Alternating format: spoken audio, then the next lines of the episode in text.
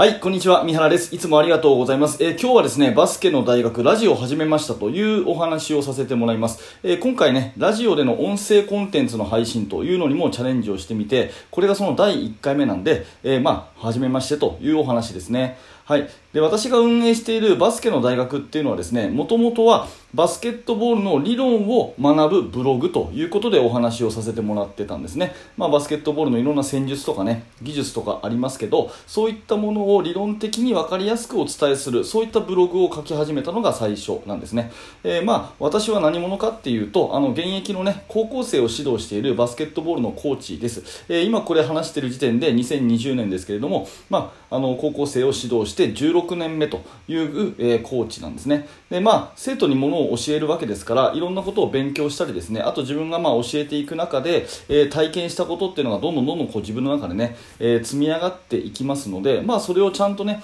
思いつきでこう、あの流れてしまうようにならないように、最初は、それを全部こうノートに書いていったんですよ。あのノートっていうのはあの大学ノートね。紙のノートに手書きでいろいろこう記録を取っていってね、えー何月何日こんな練習やりましたとか今日はこういうことがあったとかそういうのをどんどんどんどんあのノートに書き溜めていったんですね。ただまあ時代の流れがですねあのこのデジタルコンテンツっていうのがすごくあの発達して便利な世の中になってきたので、えーノートに書くだけじゃなくて、えーブログで残しておこうっていうふうに思ったのが、えー去年の話です。なので、えーブログでちゃんとこういったことを記録に残そうと思って、えーやり始めめてみました。あのブログの方がね、えー図だとかあと動画とかもね埋め込めるんで、えーそういったものでこう綺麗にねあの残していつでも見られるっていうことでブログの方を始めてやっぱり記録も正確なんですよね、えー昔は練習やってた時に、えーどういう練習をした時にこの練習はドリブルの練習は全体の何分間練習したとか、ね、シュートの練習は今週は何分間練習したとかそういうのを箱を測ってね、えー手でこう書いてたんですけれども、まあ、これもね、えー動画で撮って、えービデオで撮っておけばもう明らかにね何分分から何分までとかっていうのは記録がはっきり分かりますから、まあ、そういったことで、えー記録もはっきりするので、まあ、こういったデジタルコンテンツに残しておくってことがいいかなと思って、えー始めています。そしてブログでですね文章に書いて、えー図に起こしたものをこうやって YouTube で、えー話をしてえお伝えしているということも、え同時に行っています。でこれは何でかっていうと、え YouTube でねその私が、え今までだったら紙のノートに書いていて、えブログで文章やあの図に起こしたものっていうものを改めてこうやってカメラの前で YouTube で喋るっていうことをするとこれはもう人前で話す練習っていう風になるんですよね。あの生徒にいいものをやっぱいい話をしようと思った時にぶっつけ本番で喋る人っていうのは結構いると思うんですよ。あの教材の研究そのものは机の上でしても実際にこうねカメラをの前に喋ってみて、えー無駄な言葉がないかどうかとか自分がこう行き詰まっちゃうところはどこかとかねそれから表情はどうかとかそういったものをチェックする人ってそんなに多くないと思うんですけども、まあ、カメラの前でこういうのをやってみることで自分としてはねとっても人前で話す練習になっているということで、えーブログで書いた文章をそのまま YouTube でやってみるというふうにしていました。でもともとブログもそれから、えー YouTube の方もですねあの非公開にして自分のためだけにやってみたんですけれども、まあ、ある時ですね、まあ、これ公開したら人の役に立つんじゃないかなってちょっと思ったんですね。というのも私はまあ先ほど言ったように、えーバスケットの指導を始めて16年目なんですけど大体ですね10年前の自分に話をしてるようなまあ、そういう内容が多いんですよ。昔はこういうこと悩んでたけども今はこういうふうに思うとかあんなこと悩んでたけどこういうふうにやったらよかったとかっていうことを結構ブログに書き溜めたりそれを YouTube で話したりしてるんで、まあ、自分の中でのねあの設定としては10年前の若い頃の悩んでた自分に対してこんなふうにやったらよかったよっていうのを10年後から話しているみたいなそんな感覚で、まあ、ま話しているんで、まあ、もしね、えー私よりも、あのーまあ、年齢が若くて、まあ、年齢的にはね、あのー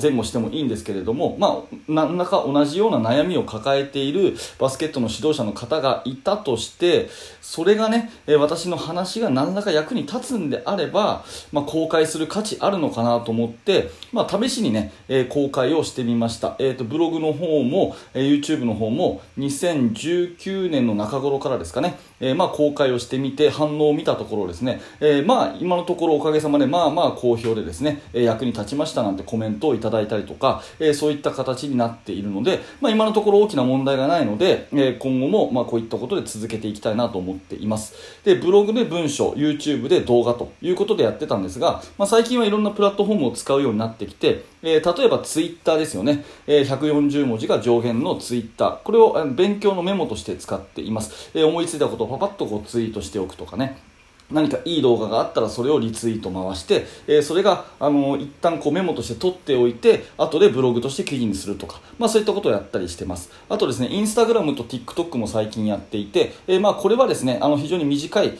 えー、動画それから、写真のあの、まあ、予告編みたいなもんですね、うん、あの開始の1分間だけを TikTok でこう流しとくとかあとブログの図のところだけをですね分かりやすくまとめてインスタに貼っとくなんてことをして、まあ、本編気になる方はバスケの大学のブログへどうぞ YouTube チャンネルでどうぞっていうような、えー、まあ、そういった隙間時間で視聴者さ視聴者さんが見ていただけるように、まあ、そういったインスタと TikTok も少しずつ予告編的な形で使っているということですね。はい、でこういった情報発信をしていくと、えー、何が良かったかっていうと私気づいたこととしてはやっぱり自分自身の勉強にものすごくなるっていうことですね、まあ、こういったえコンテンツを作っていくっていうふうに決めてえ今のところ私はブログ YouTube ブログ YouTube って1日おきにこう情報発信をしてるんですけども、まあ、そういった頻度でアウトプットするにはやっぱりインプットしなきゃいけないんで、まあ、これ情報発信をしてるっていう立場がいろんなことを学び続ける理由になるわけですね、まあ、もっといろんなことをあの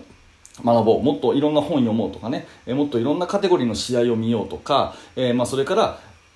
自分のね実際の生徒とのやり取りの中で感じることに対してもこうアンテナを張るっていうか敏感になるというかね、まあ、そういうような学び続ける理由っていうのがこの、えー、情報発信をするっていう立場になってから非常にあの身についたことかなっていうふうに思っています。それからアウトプットをするっていうこと自体がすごく頭の整理になるんですよね。やっぱり物をこう文章で書くっていうことは頭の中をごちゃごちゃっとなってるモヤモヤっとなってるものをこうまとめていくっていう作業になりますしこういってね、え、カメラの前ですけども私はカメラ越しに視聴者さんを意識して喋っているんですけれども、まあ、そういった話すっていうことで自分の考えがまとまっていくっていうことは絶対にあるのでこういった話して書いてアウトプットしていくっていうこと自体がものすごくねあの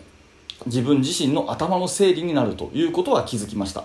あとですね、情報発信をして、えー、公開にしていくと、えー、フォロワーさんとかね、えー、チャンネル登録者さんとか、まあ、そういう方々が、まあ、味方になってくれるんですよね。なので、同じこう価値観、同じバスケットが好きで、え指導にいい意味で悩み続けている人。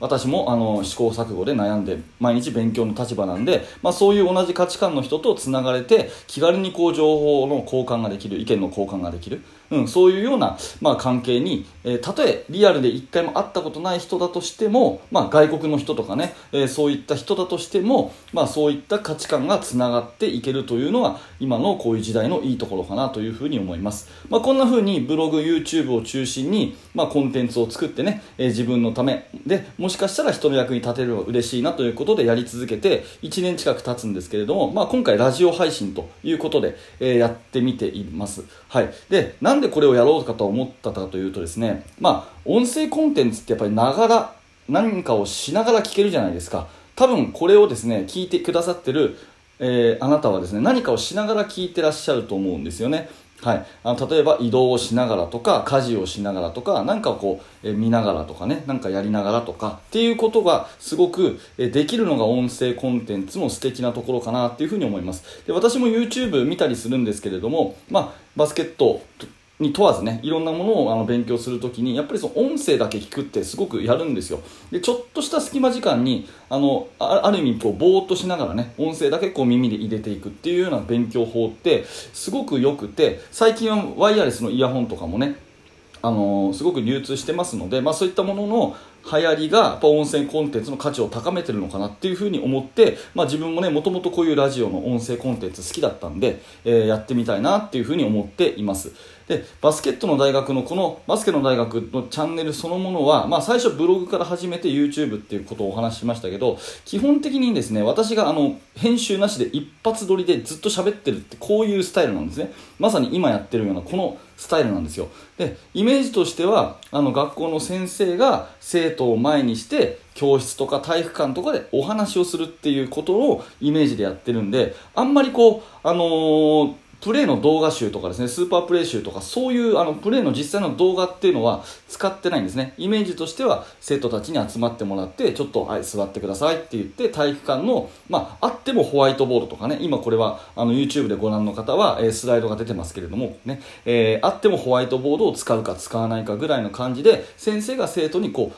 お話で、えー、何かを伝えていくっていう形で、えー、このコンテンツ作ってるので、まあ、プレイの動画っていうのがもともとあんまりないものですから、まあ、そもそもこのやり方そのものが、まあ、ラジオとの相性音声コンテンツとの相性がいいかなと思ってやってみたいと思います、はい、なので、えーまあ、ながらね、何かをしながらあの気軽にですね、えー、この声をイヤホン越しにでも、えー、耳に入れていただいてあの、まあ、バスケットに関わる、ね、または教育に関わる何らかあなたのお役に立てればいいなということで、え、今回はラジオ配信も始めてみましたというお話です。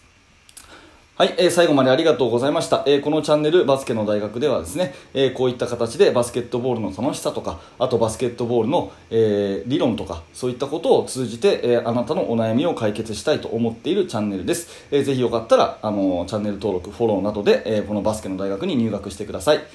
はい、え最後までご視聴いただきありがとうございました。三原学でした。それではまた。